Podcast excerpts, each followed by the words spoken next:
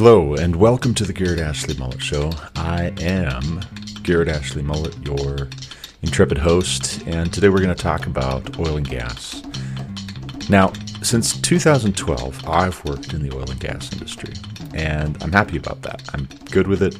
I don't feel a guilty conscience. I don't feel like I'm destroying the planet. I don't feel that I'm contributing to the deforestation of anywhere. I don't feel like I'm extinguishing uh, endangered species. I don't feel like I'm giving anyone cancer. Uh, I don't have any um, misgivings or, or guilty feelings or any of that when it comes to working in oil and gas since 2012. I do feel a lot of misgivings about the way that this industry is portrayed in a lot of political debates and in a lot of conversations that are had in society. And I'll give you an example of a piece of content that I just looked at this morning, for instance. And this was a video that I watched on the Wall Street Journal the title of which was Fracking the Unexpected Issue That Could Determine the 2020 Election.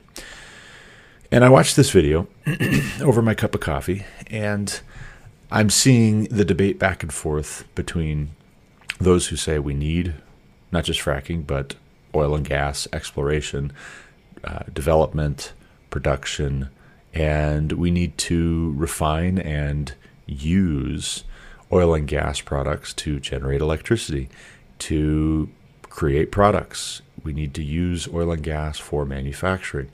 We need to use oil and gas to stimulate the economy. And that was the one side of the debate. And the other side of the debate was some young guy who is in university and uh, he's studying to be a software engineer. He's studying at Carnegie Mellon there in uh, Pennsylvania and he is trying to figure out how to vote. And so he's going to vote Biden. He's going to vote for the, the ticket that is telling him that the world is at stake and that his vote, therefore, is saving the world. Now, that's a big, lofty uh, claim, but does it hold up under scrutiny? Does it hold up under questioning? The simple fact is that it doesn't. But for a lot of people who want that feeling, they want that meaning in their lives, it's attractive and it works. It's engaging. We live in a postmodern Western civilization, which is full of loathing and self doubt and racked with questions of our pitiful, meaningless existence. We are in an existential quandary as of 50, 60, 70 years ago. And it really went back to World War One and World War Two, and before that, it went back to uh, the Enlightenment, and after the Enlightenment, it went back to the theory of evolution by natural selection, popularized by Charles Darwin's On the Origin of Species. And this idea of naturalism, this idea that quite possibly we can explain all that is without God. Now, initially, this was not a assault on the belief in God. It wasn't an assault necessarily on uh, a, a general kind of theism, but it was at its roots a question of how do we know what is true? You, know, you, you get the Protestant Reformation coming out of hundreds of years of domination in Western Europe by the Roman Catholic Church.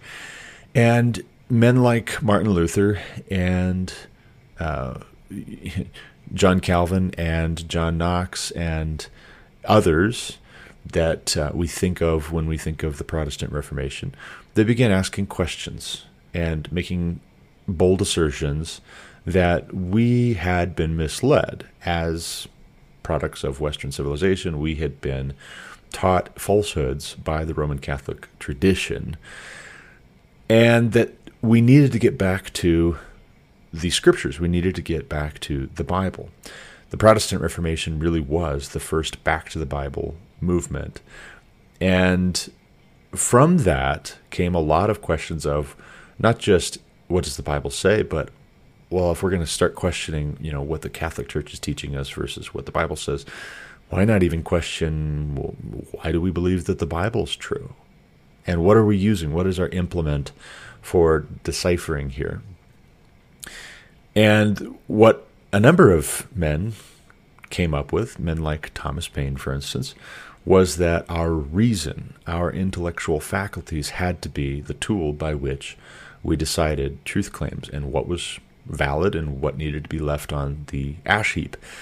And in that way, the dividing line became one between those who looked to the past, they looked to our origins, they looked to God ultimately to tell us what is true and what is not true, and those, on the other hand, who looked to their own intellectual faculties to tell them what is true and what is right.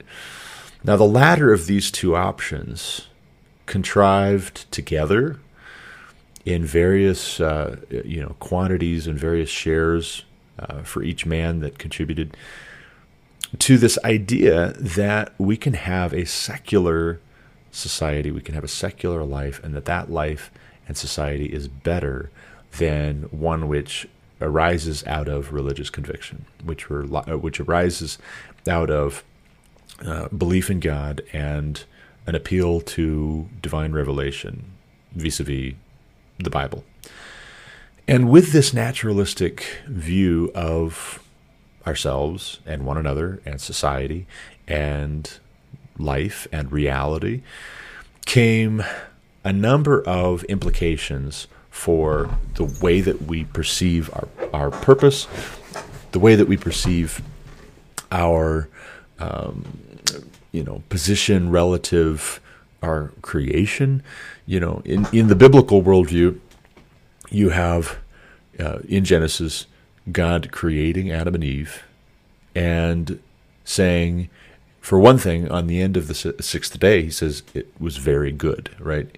He looks at his creation on day one, two, three, four, five, and he surmises this is good, right? Good so far. And on the end of the sixth day, after he has made Adam and Eve, after he has created man in his image, unlike all of the other animals in which the breath of life resided, God says it's very good. And he gives this command to Adam and Eve Be fruitful and multiply, fill the earth and subdue it. That is a monumental starting point. Be fruitful and multiply. That means have children, have a family. It is not good that man should be alone. That's the first time God says that something is not good. He says good, good, good, good, good when he makes the heavens and the earth, when he makes the sun, moon, and the stars, when he creates light and darkness, when he separates the waters from the land, when he creates the plants, when he creates all the different kinds of biological life. He says it's good, good, good, good, good, good, good. The first thing that's not good is that man should be alone. So he makes a helper suitable for him. Well, that just set the stage for us to understand marriage to understand the relationship between men and women. Now, a lot of people in every uh, part of the world, throughout all of human history, in every culture, from every religion, have scratched their heads at the dynamic between men and women because, newsflash, men and women are different. So, ergo, men have a hard time understanding women, women have a hard time understanding men, but our confusion or oftentimes frustration with uh, the fairer sex if you're men, or with uh, you know, with men if you're women, arises because of our differences. We have a hard time relating to one another because of our differences, and yet very very early on, like the first week of creation of of all of these things that we think of and we, we take for granted as a given coming into being, God speaking them into existence, ex nihilo, out of nothing. Uh, in that first week of creation, God says, It is not good for man to be alone. I will make a helpmeet suitable for him. Then, after he's created the woman and introduced Adam to his bride, Eve, God says, Be fruitful and multiply, fill the earth and subdue it. Now that's a mandate. Have a family, have children, be fruitful and multiply, fill the earth. That means spread out. I want you everywhere. I want you all over the place. I want you to fill it up and subdue it. What does that word mean? Subdue, master it, exercise dominion, rule, reign, cultivate. Originally, God put Adam in the garden to keep it, to tend it. He was going to be, if you will, a gardener. The original gardener. That was Adam's job description. He's a gardener. And so, this idea that man was put on earth for this purpose to fill the earth and subdue it in God's image. In other words, to fill the earth with God's image bearers. That is a major, major distinctive in the Christian worldview.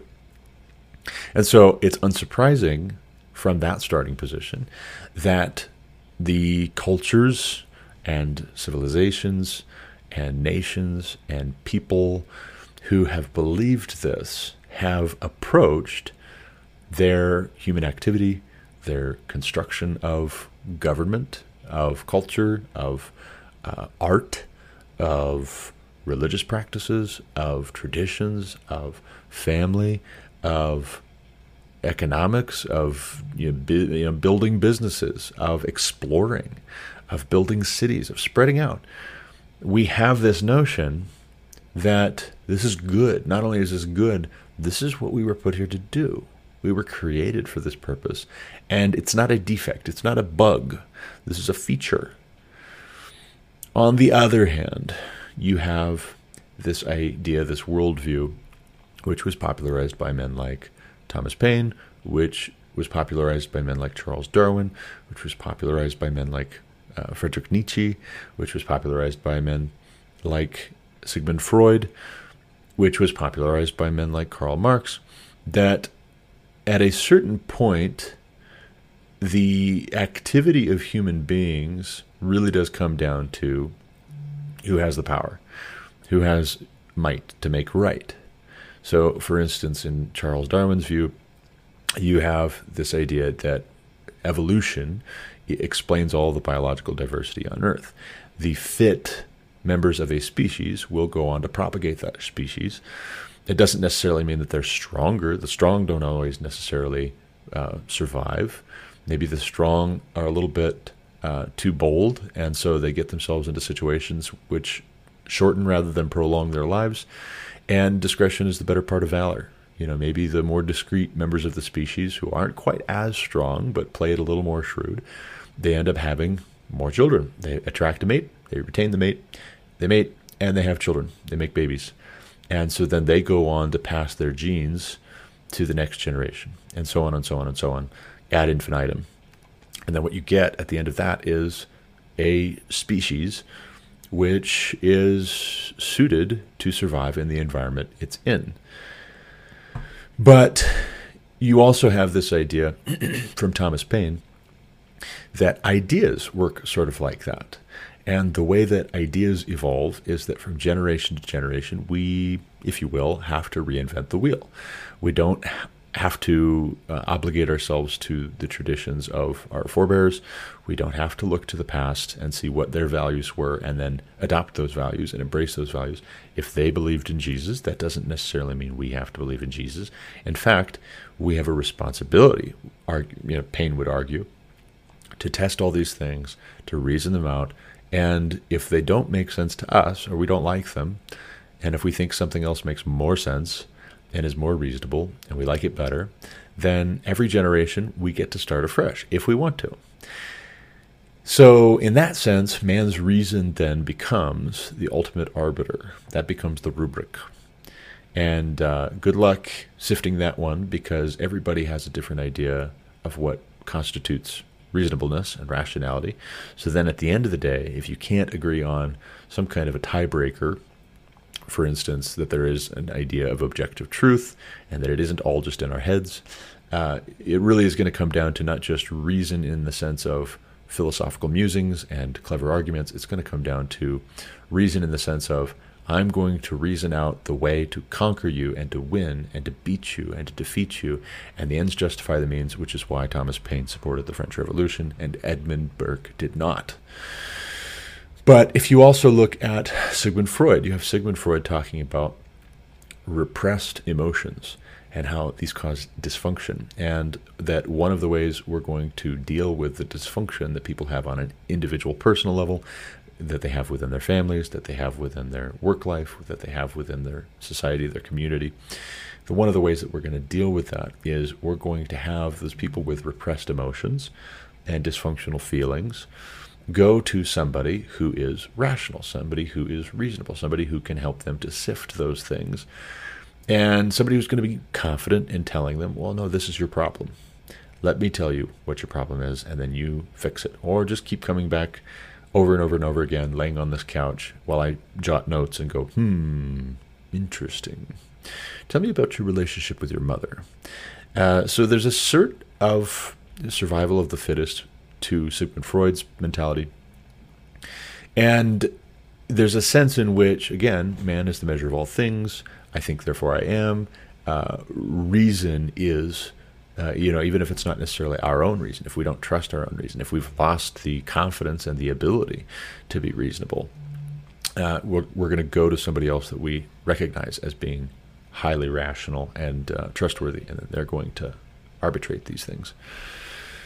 When we come to Friedrich Nietzsche, we have this big, bold statement for which Nietzsche is known best, which is that God is dead. Now, what does Nietzsche mean by God is dead? What he means is that God is irrelevant. God ceases to be a consequential factor in our thinking, in the way that we live our lives. And so, what of it?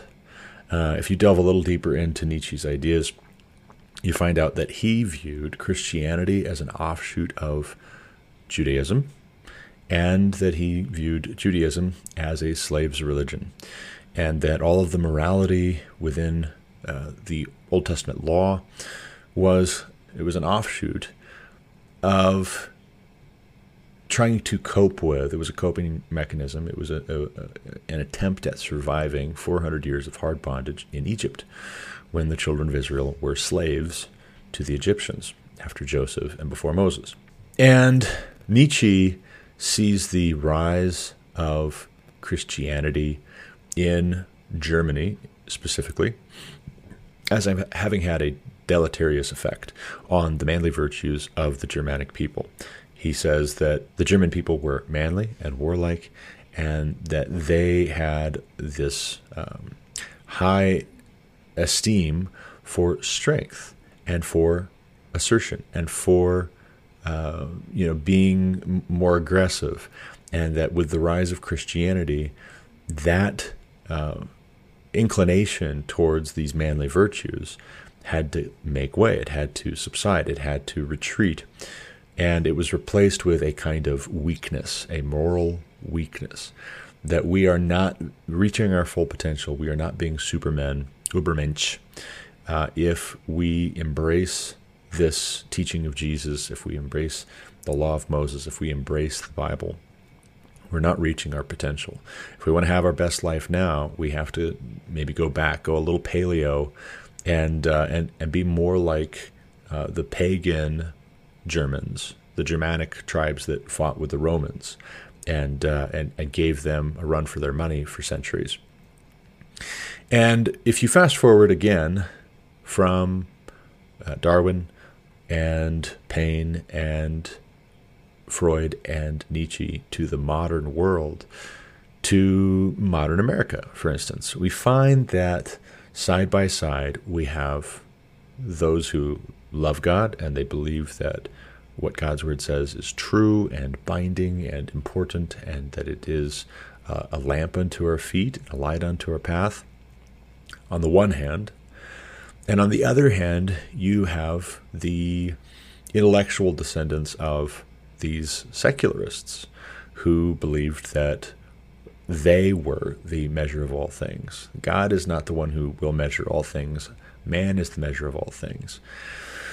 Now, one of the consequences of this latter worldview has been that unconstrained rationality, unconstrained uh, ego, and self importance finds its expression in often amoral and immoral and evil and polluted ways. So then you have somebody who is pursuing perhaps a noble end on its face, for instance, doing business, in a way which is highly unethical, in a way which is highly unscrupulous and dishonest and fraudulent. And so all they want is money, and therefore they're willing to lie, steal, cheat, murder, defraud, slander, whatever it takes in order to get, make, uh, expand, protect, consolidate their wealth. On the other hand, you also have people who are protective and they want to uh, fight against evil, and yet what they consider to be good and evil skews who they think they need to be fighting. And so also it skews who they think they need to ally themselves with. And so they, they look at the world in this skewed way because, according to their reason, according to their rationality, these are the good guys, these are the bad guys. But ultimately, if their their standard for evaluating good and evil is off, then their conclusions about who the heroes and villains are will also be off. Similarly, as they're fighting against people who may or may not be corrupt, alongside people who may or may not be virtuous, they're willing to employ tactics which may or may not be virtuous, which may or may not be moral, which may or may not be godly, which may or may not be effectual.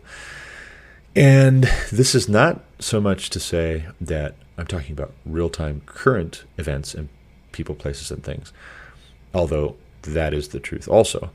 But in terms of the rearview mirror, the things which have gone before, the precedents.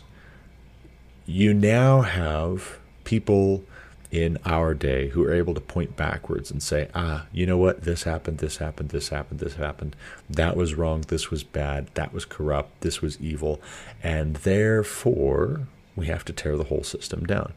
And so often, the people who subscribed to this secular, godless worldview and acted accordingly, and acted in ways which were not always wise, which were not always moral, which were not always virtuous, which were not always productive and beneficial, they are somehow conflated with the persons who believed that no, God said this, and that's how we should act, and that's what we should do, and that's what we're going to be about.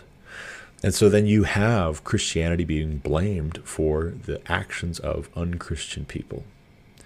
As soon as someone says, well, wait a second, our legal system, our culture, our values in America were heavily, heavily influenced by Christianity, then you have a Howard Zinn come trotting along with his People's History of the United States and saying that, no, you know what, that was oppressive, that was oppressive, that was oppressive, that was bad, this was no good, that was corrupt, therefore, we need socialism. Therefore, we need Marxism. Therefore, we need to tear the whole system down and start afresh because America is this oppressive system. It is this disingenuous, corrupt system. That is uh, that is confused thinking, and uh, and it's circular, and uh, it doesn't it doesn't work. It doesn't make sense really if you if you dig down deep and you, you look at it. Now, it's difficult, though, to dig down deep and to look at it uh, at its face, to look at it on its merits, to put it under scrutiny, because you have men like Howard Zinn, who then inspired other men and women to teach faux history. Enter Stage Right, the 1619 Project. And now we will have the New York Times saying that America was not really founded in 1776. It was really founded when the first African slaves came over on a ship in 1619. And that is what the whole system was really about. It was really about keeping the black man down. It was really about disenfranchising women. It was really about stealing land from Native Americans. It was really about persecuting anybody that wasn't a WASP. And so then you get all of these revisionist histories which purport to tell the actual history, all the while focusing far more on what supports their narrative than they focus on what is factually true, what is honest. And since they don't believe that anybody that wrote glowingly or positively about these things that they view as oppressive and corrupt, they don't believe you can trust any of those people. They go out of their way to try and disprove that those people were telling things which we can trust. They don't trust them. And so then at the end of it, it's almost like, well, who knows what happened actually? Right? This person is saying we've been totally corrupt. These people over there are saying that we are the heroes of the story, and I don't know what to believe. Maybe we should just move forward, right? Let's just start fresh and focus on what comes next.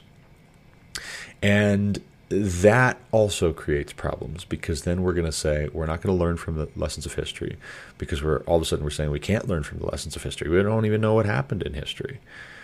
And since we can't learn from the lessons of history, uh, according to George Santayana, we are doomed to repeat it. Those who fail to learn the lessons of history are doomed to repeat them.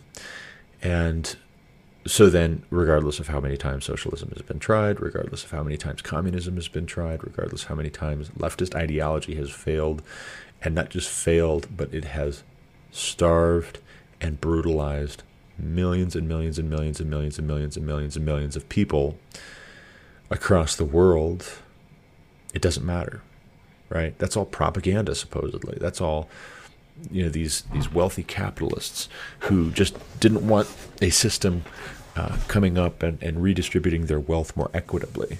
That's just propaganda by these Christian conservatives who actually are Nazis, by the way, even though Nazis were National Socialists.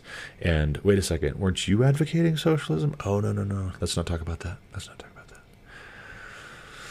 Right. So it's a it's a mess, right? It's a mess. And so let's come back again to the fracking issue because that's what I'm really leading up to. That's what I'm really talking about. In case you've gotten lost and you're wondering what all of this has to do with fracking.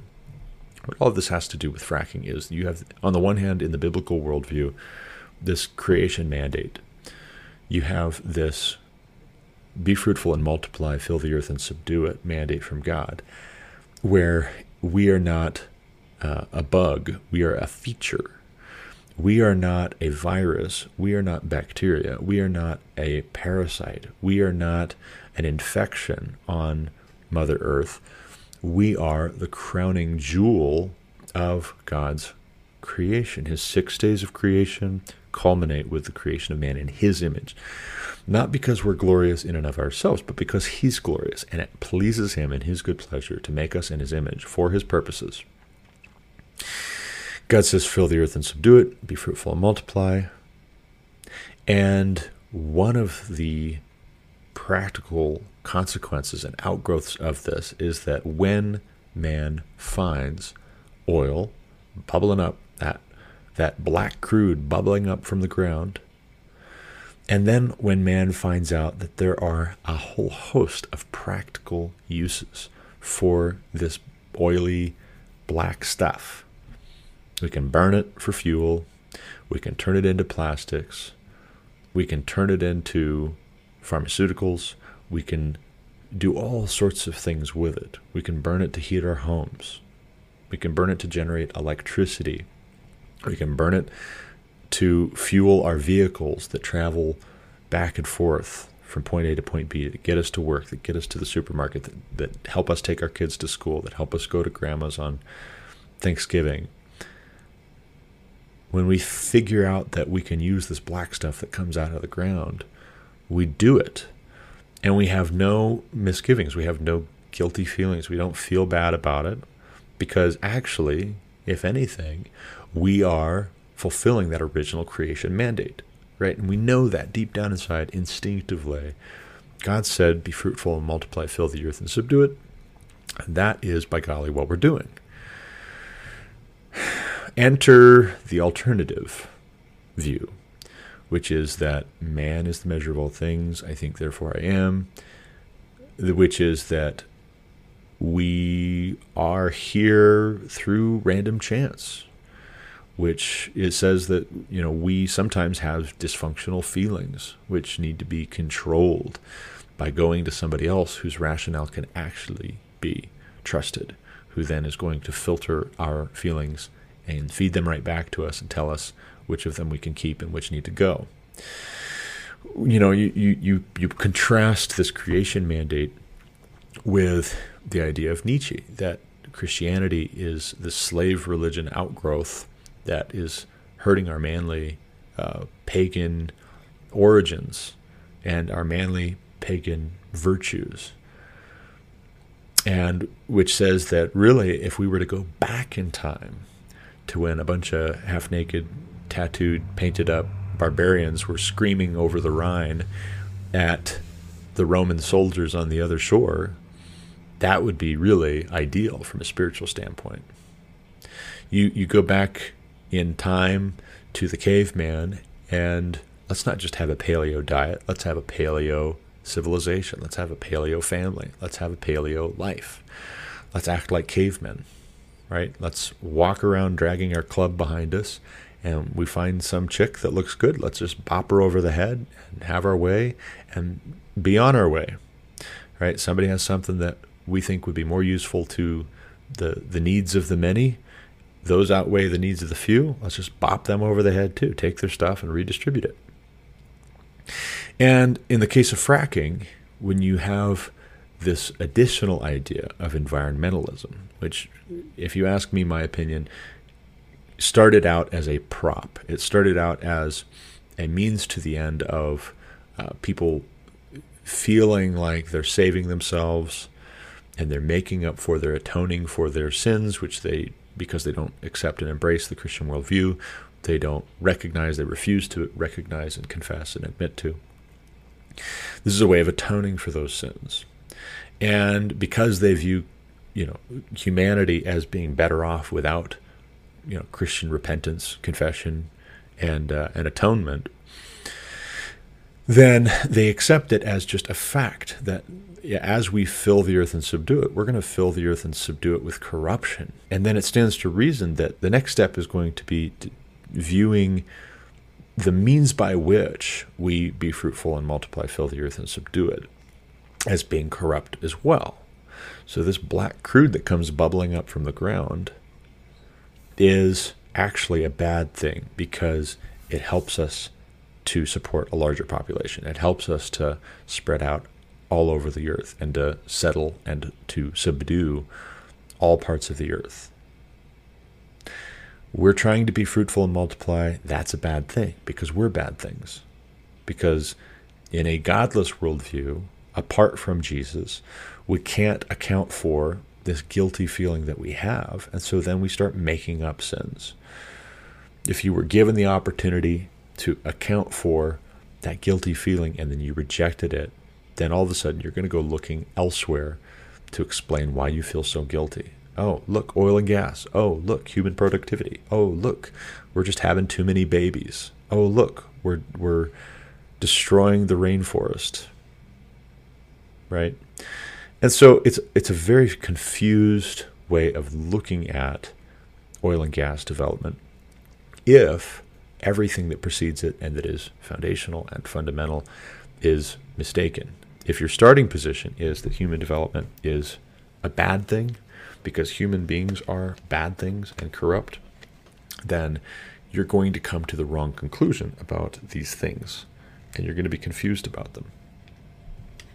So let's take this back to the 2020 election. We have, on the one hand, Joe Biden saying he was against fracking. Now he's for fracking. At first he was saying there's going to be no more fracking. Now he's saying, oh no, we're not going to ban fracking. The man is a liar. If you haven't caught that yet, you have Kamala Harris saying, I'm absolutely in favor of banning fracking. She's totally on board for that. And now she's saying, oh no, read my lips, no fracking. Bans are going to come out of a Biden Harris administration. No way. That's just not true. Well, it is true, and you're a liar. I'm sorry. We have it on tape. You, you are you really don't have much respect for our intelligence if you think that we're going to buy this lie. You really are counting on low information voters giving you a pass on that. Ah, well, it's no big deal. Maybe they just changed their minds. Maybe they changed their minds, or they're lying. If they changed their minds, why don't they say, well, we changed our minds. We thought that was going to work and it just won't. Here's the reasons why. That was before coronavirus, da da da da da da, whatever. If they changed their minds, and they would say they changed their minds. They didn't change their minds, they're lying. They're lying that they're going to allow fracking to continue. If you vote for them, or if they get in, if they get the reins of power, they're going to shut it down. And part of the reason they're going to shut it down, I believe, is because they have this fundamentally different worldview, which says that human development is corrupt and that we've got to have the survival of the fittest ideas uh, take over this energy production process. In no small part because the people that are salt of the earth that are you know involved in oil and gas development and extraction and uh, you know in, in, in, utilization very often are conservative people. They're very often folks that are not going to vote Democrat. Well, no wonder you have a problem with oil and gas development because it's funding your opposition. You know, somebody like me works in oil and gas. I've got seven kids. I am a conservative Christian with a podcast, with a blog, with social media that I try and leverage as much as possible with my circle of friends and family to promote ideas which are antithetical to the left. Not because I just am contrary and I just, you know, whatever the left is for, I'm against it, but because I have a fundamentally different starting position. I believe that their ideas are not just wrong, but they're dangerous, extremely dangerous. They're hazardous to our health, physical health, social health, spiritual health, emotional health, mental health. These are bad ideas that have very real consequences.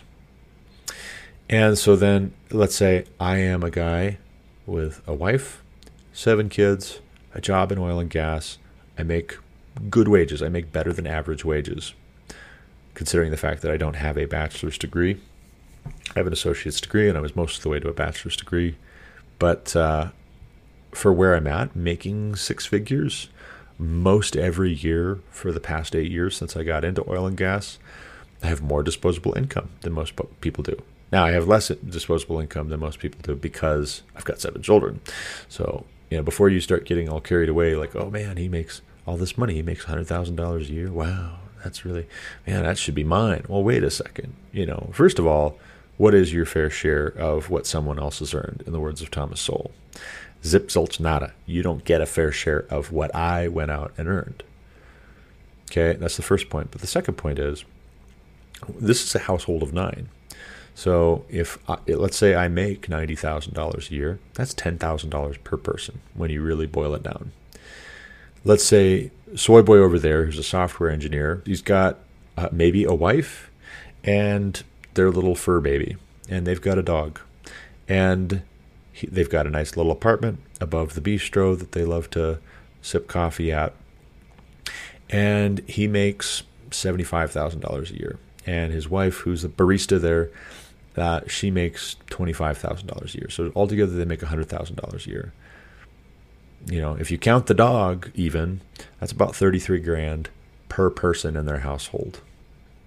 Little Fifi gets thirty three thousand dollars to buy little sweaters and uh, and whatever whatever you spend thirty three thousand dollars on a dog for.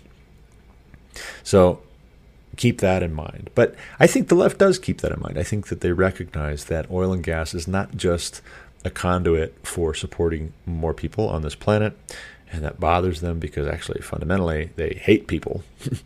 um, they love themselves, they hate people because, um, like every sinful person throughout history, they see that there's only so many resources, there's only so much real estate, there's only so much attention to go around, and you're either going to be giving it to them or you're taking it. You're either helping them to enjoy this uh, short, meaningless existence that uh, will be over soon enough, uh, or you're detracting from their happiness, in which case you are evil. That is how they define evil. Whatever increases my happiness is good, whatever decreases my happiness is evil. I come along with my seven children and I say, Well, hey, my seven children will get to vote someday, and your little fur baby never will. your, your little fur baby's not going to uh, continue on the human species. And so, my seven children, you know, if you believe in Charles Darwin so much, uh, obviously my ideas are going to uh, be perpetuated. They're going to fill the earth and subdue it, and uh, your fur baby is just not. And that bothers them, and so they're they're not just upset because they see America as the villain, and our energy independence will mean that we're asserting our will across the world, around the world. But it also bothers them that the men and women who work in oil and gas have more money than they do. It bothers them to think that we might be successful with a with another idea. It's a threat to all of their thinking, all of their claims, all of their arguments, and ultimately, when you really, really come down to it, it's a threat to their egos because they have embraced this bad ideology because it feeds their ego, because it it flatters their pride. If you want to use more biblical imagery, I'll use a Freudian uh, phrase when I say that it it, it uh, you know feeds their ego, but I'll use biblical imagery and say that it flatters their pride. It's the same thing either way. Half a dozen of one and six of the other. So, in the idea that we would be successful is also an idea that maybe they won't be. And I don't just mean in terms of financial success, year over year income potential, because very often uh, leftist persons are well off. They're financially well off. I mean, there's a, there's an underclass within the Democratic Party that loves the welfare, and they're they're bribed into voting Democrat year after year because they're they're getting handouts for it, right? Their welfare check, their food stamps, their their public assistance is all on the line. And and to be clear, I have been on that. My wife and I had to be on WIC and PIP and food stamps and unemployment at a number of times back when Barack Obama was still president because the economy took a dive. And we had double digit unemployment in southern Ohio. And nobody was hiring anywhere near proportion of the people who were looking for work. And there was just no other way. There was there was no other way except for public assistance and getting help from my father. Nobody else really helped financially, materially, uh, which is kind of a shock because there's a lot of people that uh, I know who had the means and uh, they they were not generous for whatever reason. I don't know if they thought that, um, you know, kind of like the the signs when you go into Yellowstone National Park, don't feed the animals. I don't know if they thought of it like that. You know, we're going to create a state of dependence uh, for Garrett and Lauren if we help them. But um, you know, long story short, what was best for us proved to not be assistance from other people. It proved to be independence. You know, short term as a stopgap, uh, you know, a fall arrest harness, if I'm working at heights, is a good way to prevent breaking my neck, right? Uh, I go up in a man basket from time to time with the work that I do, and I might go up 30, 40 feet into the air to work on instruments that are installed in these tanks and vessels at heights. And we don't have to get up and access these very often. And so it's fine most of the time that they're up where you can't reach them. You can't climb up there. You can't get there with a ladder. So you got to get there with a man lift. And when I go up in a man lift at 30, 40 feet and the wind is blowing a little bit, I have to put on a fall arrest harness and a lanyard. And I have to tie off to the basket so that if I slip, if somehow I fall out of this basket, I don't fall all the way down to the ground. I hit the end of that six foot lanyard and it stops my fall. And I'm going to probably have something dislocated. It's probably not going to be fun times, but I won't necessarily break my neck. So that's a positive. It is not a long term solution to be hanging out on that fall arrest just perpetually. Actually, there's a very short span of time that someone can be suspended in fall arrest gear uh, without serious risk to life and limb. And the reason for that is all of a sudden you've got this fall arrest gear that is putting all of the weight of your body on uh, these straps that are wrapped around your, your inner thighs, your upper thighs. And so they're cutting off circulation of blood to your legs, right? Whatever blood is in your legs is now all stuck there. It's not making it back up to the heart and the lungs and circulating the way that it should. It's not getting oxygenated. And if you're up there and you're hanging there for too, too long, uh, and then all of a sudden you do get down and all of that blood starts circulating again, you might have clots, and those clots might go to your brain, and that clot in your brain might kill you. Right? You might have some serious health problems if you don't get out of that fall arrest gear in a quick fashion. Similarly, the welfare system is very fine as a stopgap to keep people from breaking their necks, but it is not a long term solution. And the Democrats who treat it as a long term solution and they're content with multi generational welfare families do not care about those people. Let me repeat that. They do not care about those people. They are using those people. And they're using those people to flatter themselves. At the end of the day, it is to feed their ego, it is to flatter their pride. And so, what do they care if fracking throws millions of people? I think I saw a headline the other day that said as many as 6 million Americans could potentially lose their jobs if the oil and gas industry was shut down like that in the United States. They don't care if millions of people that are directly employed by oil and gas lose their jobs. They don't care if millions and millions and millions of more people all of a sudden lose their jobs because guess what? That that gas station that 50 people stopped in at every day on their way to the oil rig, on their way to the gas plant, on their way to check wells, they stopped in there and they bought burritos and they fueled up. All of a sudden, that gas station has to let some people go because they're not making as much money. All of a sudden, they've got to cut their prices and sell even at a loss in order to just stay afloat, in order to just keep the doors open temporarily. All of a sudden, your local uh, grocery store is not selling groceries like they used to because this person can't afford to buy that many groceries for their family on unemployment checks. I just had a, a hit up from a recruiter on LinkedIn and I just answered them today to say, you know, hey, thanks. I, I, appreciate the contact, but I'm not interested at this time. But it was a recruiter looking for a technician with troubleshooting, installation, and uh, preventive maintenance uh, experience and background to work for a company that manufactures uh, food service equipment. It's a European company, supposedly valued at over a billion dollars and they need a technician who can go around to companies that manufacture uh, food, uh, including pet food, which is kind of interesting. And uh, in the, the little write up that this recruiter sent me on LinkedIn, he said, you know, very competitive wages, twenty-five to thirty-two dollars an hour.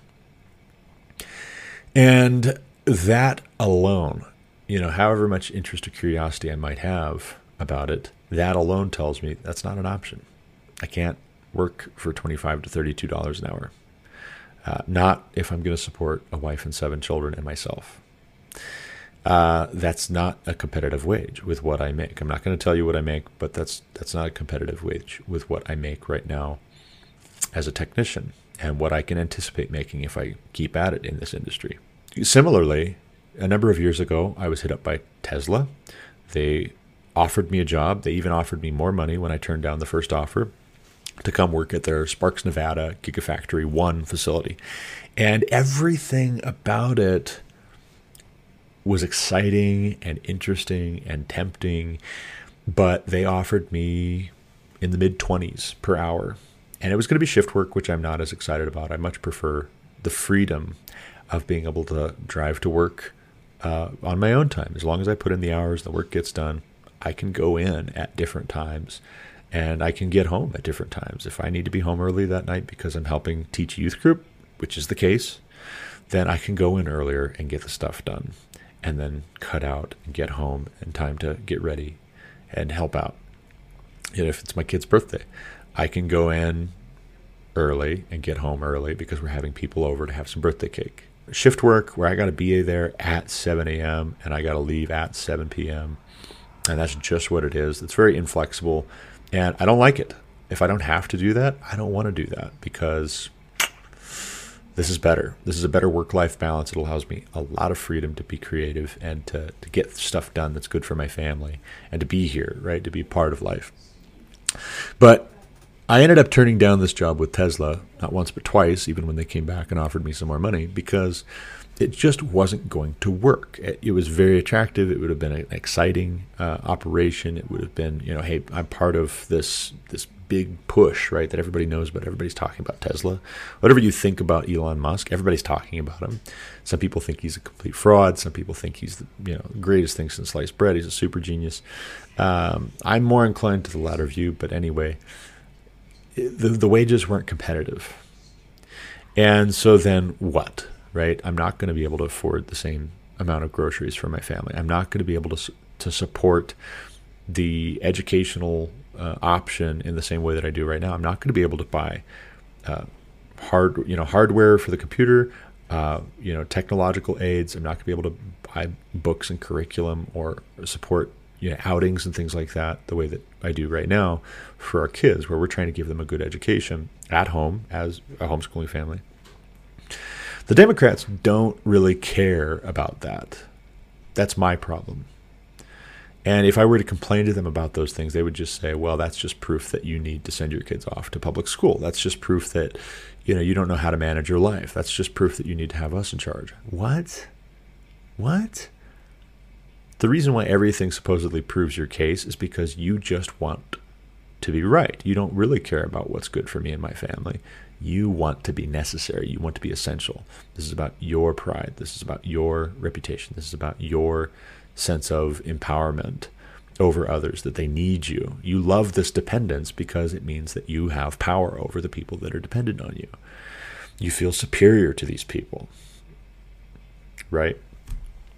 Now, fracking, practically speaking, if it is uh, banned, if drilling new oil and gas wells is banned, I can tell you what's going to happen in the next four years. I'm going to lose my job. I'm going to go bankrupt. I will. I, it's just a fact. I will go bankrupt. I will quite probably, quite possibly lose my house. Um, it will wreck my family's uh, financial situation. And at a pivotal age, when my oldest son is 13, and in four years he's going to be 17, he's going to be right on the verge of adulthood. If if we ban fracking, if we ban oil and gas, you are destroying my livelihood. You are destroying my ability to provide for my family. You are destroying my family's income stream. And if that happens, I will go bankrupt. And that's not the end of the world, right? It would be very bad for us, life would go on. And um, yeah, I'm not. Uh, I'm not happy about that idea. I'm not happy about that prospect if fracking is not banned, if the oil and gas industry is not sabotaged, if it's not attacked and maligned and subverted and thwarted and sabotaged, then I believe in the next four years, I should be able to do very well. Right now, our industry is depressed because OPEC Plus wanted to bankrupt oil and gas in America. Now, this video that I watched from the Wall Street Journal talking about Pennsylvania as a battleground state, and it's really going to possibly come down to fracking. Joe Biden's position, Kamala Harris's position, and then what a Trump Pence 2.0 administration would do by contrast. And they they didn't have quite the full picture, and um, you know I don't fault them for that. I don't think they're being dishonest or unscrupulous, but they chalk it up to you know we just produced too much oil and gas. Well, no, actually, that's not that is not the case, right? America became energy independent. America stopped depending on the Saudis. Uh, America was exporting natural gas to countries that Russia was the main supplier for, thereby reducing Russia's power over those countries. And so Russia and Saudi Arabia and our enemies and competitors around the world that are oil producing countries said, How about this? Let's flood the market. And they decided to flood the market right as COVID was shutting everything down. And it actually sent prices negative for a while. So a bunch of producers, a lot of producers, shut their wells in because you, I mean, why am I going to produce when it's negative? Like literally, I have to pay somebody to take this oil because there's no storage for it because there's so much. There's so little demand because everybody is being told to stay home. They're not allowed to drive to work. They're not allowed to drive their kids to school. They're not allowed to drive anywhere on vacation. Planes aren't flying because you're telling people that they're all going to die. And so, of course, demand goes into the basement. And at the same time, we've got to cut back on supply. Well, at the same time that we're supposed to cut back on supply, the Saudis and, and all these bastards in, in OPEC Plus decide let's flood the market because this is our chance. This is our opportunity to destroy our competitor in America. They want to destroy their competitor in America so that America and all these other countries are dependent on them. And as soon as we're all dependent on them and our industry, our ability to produce our own fuel for our economy is gone, then guess what they're going to do, ladies and gentlemen? They're going to cut back on their supply. They're going to cut back on their production. Then they're going to say, well, hey, looks, you know, supply and demand, you know now, now prices are going up because there's just not enough supply. Oh, well, I guess you're going to have to pay us buku bucks and do what we say, or else we'll cut off your supply. Uh, they did this during the Jimmy Carter administration, and there were actually lines at gas stations where people couldn't fuel up because there wasn't enough gas. They had to ration the gasoline. So it isn't just my job, by the way. Do you like driving to work? Do you like being able to get your kids to school? Do you like being able to get to the grocery store?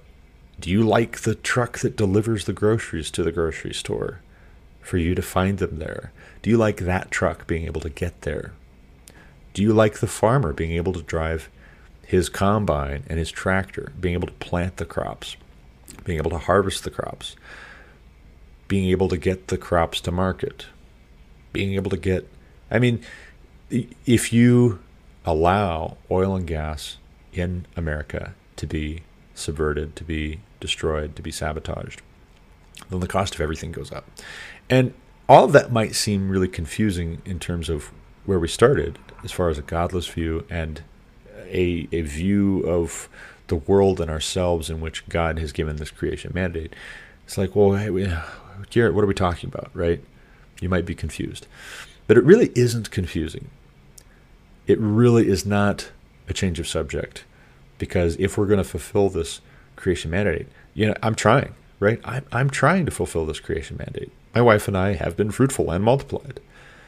We have seven children, right? We're at least multiplying by what is that? Three and a half? 3.5. We multiplied by 3.5. How cool is that? We're trying to fill the earth and subdue it. I think it'd be fantastic if someday when uh, the United States of America collapses because crazy Democrats tried to destroy it and we fought them. And there is no longer a United States of America. It's all just these separate territories and states. And then, and then North Korea hits us with an EMP. I think it'd be cool if there was, uh, you know, a Mauritania, right? I'm going to take over the Rockies and, and call it Mauritania instead of Montana, Wyoming, Colorado, North Dakota, South Dakota, etc. Um, you know, if I have enough kids, I mean, hey, you know, why not?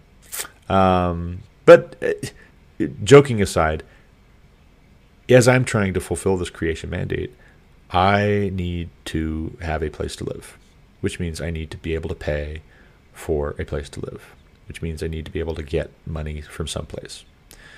Uh, if you destroy my job, you destroy my ability to earn an income. If you destroy oil and gas production, then all of a sudden grocery costs go up, all of a sudden fuel costs go up. All of a sudden, the cost of everything on which groceries and fuel depend goes up. Your electricity goes up. All of a sudden, unemployment rate goes up. So many things. So many things that people don't realize are connected to oil and gas, in part because the left doesn't want you to know. They want you to think and to do this word association game when you hear oil and gas, you think pollution. You think dirty, gross, low tech, low class people who are just picking their noses and grunting all day and covered in oil and "Ah, Trump, you know. Uh, they want you to have this caricature idea of who the people are that work in oil and gas. Guess what? The people that work in oil and gas are like me, right? People like me are the folks that you're going to be putting out of work if you vote for Joe Biden. People like my children are the folks that are going to be suffering as a result. People like your children too, whether you realize it or not. Even if you're not in oil and gas, you need it. We need it. Our economy runs off of it. Now, if solar and wind and hydro and all of this renewable energy, if it works out at some point that it's cost effective, the market is going to go that way anyways. If you can produce electricity for cheaper, if you can fuel your vehicle, you know, charge your, your batteries on your Tesla for cheaper using generated uh, electricity from wind and hydro and solar, then nobody will be against that. Nobody will not want that. We will all want that. If Tesla had offered me $60 an hour to move to Sparks, Nevada, guess where I'd be right now? I'd be in Sparks, Nevada because they offered me $23 an hour, $24 an hour, and I was making $30 an hour. I had to stay where I was at because it was more profitable. I couldn't afford to take care of my family on $25 an hour. Now, it's not the difference between $0 an hour and $30 an hour, right? But $6 an hour times 40 hours a week plus overtime, 10 hours, 15 hours, 20 hours a week, that adds up in a jiffy. And it isn't just my wife and me and our little fur baby living above the coffee shop. So I can't afford to have the government pushing for oil and gas to be abolished so that their buddies that own a stake in a solar company, in a hydro company, who are poised to make a killing, can swoop in and uh, and take off with government subsidies, which are paid for by you, by the way, right? The taxpayer subsidies, the government subsidies are taxpayer subsidies. So, anyway, that is what it is. Uh, I firmly believe that uh, oil and gas was put here on God's green earth by God to help us fulfill the creation mandate. And as such, I thank God for it. You know, you don't need to worship me because I'm helping to get this stuff out of the ground to where we can use it. But uh, worship God and thank Him, right? I, I say thank God for oil and gas because it allows me to provide for my family and, uh, and to help a lot of other people as well along the way. So, anyway, with that, that concludes this episode of Garrett Ashley Mullet Show. I thank you for listening if you made it this far. If you have any comments, suggestions, complaints, uh, requests, if there's a topic you'd like me to hit in a future episode, uh, send me an email, garrettmullet at gmail.com, G A R R E T T M U L L E T at gmail.com, or you can find me on Facebook, Instagram. I have a Pinterest, I have a Twitter, I have a Tumblr, I have a YouTube, I have a LinkedIn. Uh, check out on the rocks as well if you've never seen my writing. Uh, we've got a blog as of uh, September of 2015, and uh, we keep it fairly fresh. We don't write every day. We don't even write every week, but we, we end up publishing a few articles a month on most months. And so check that out. And uh, thank you for listening. And God bless.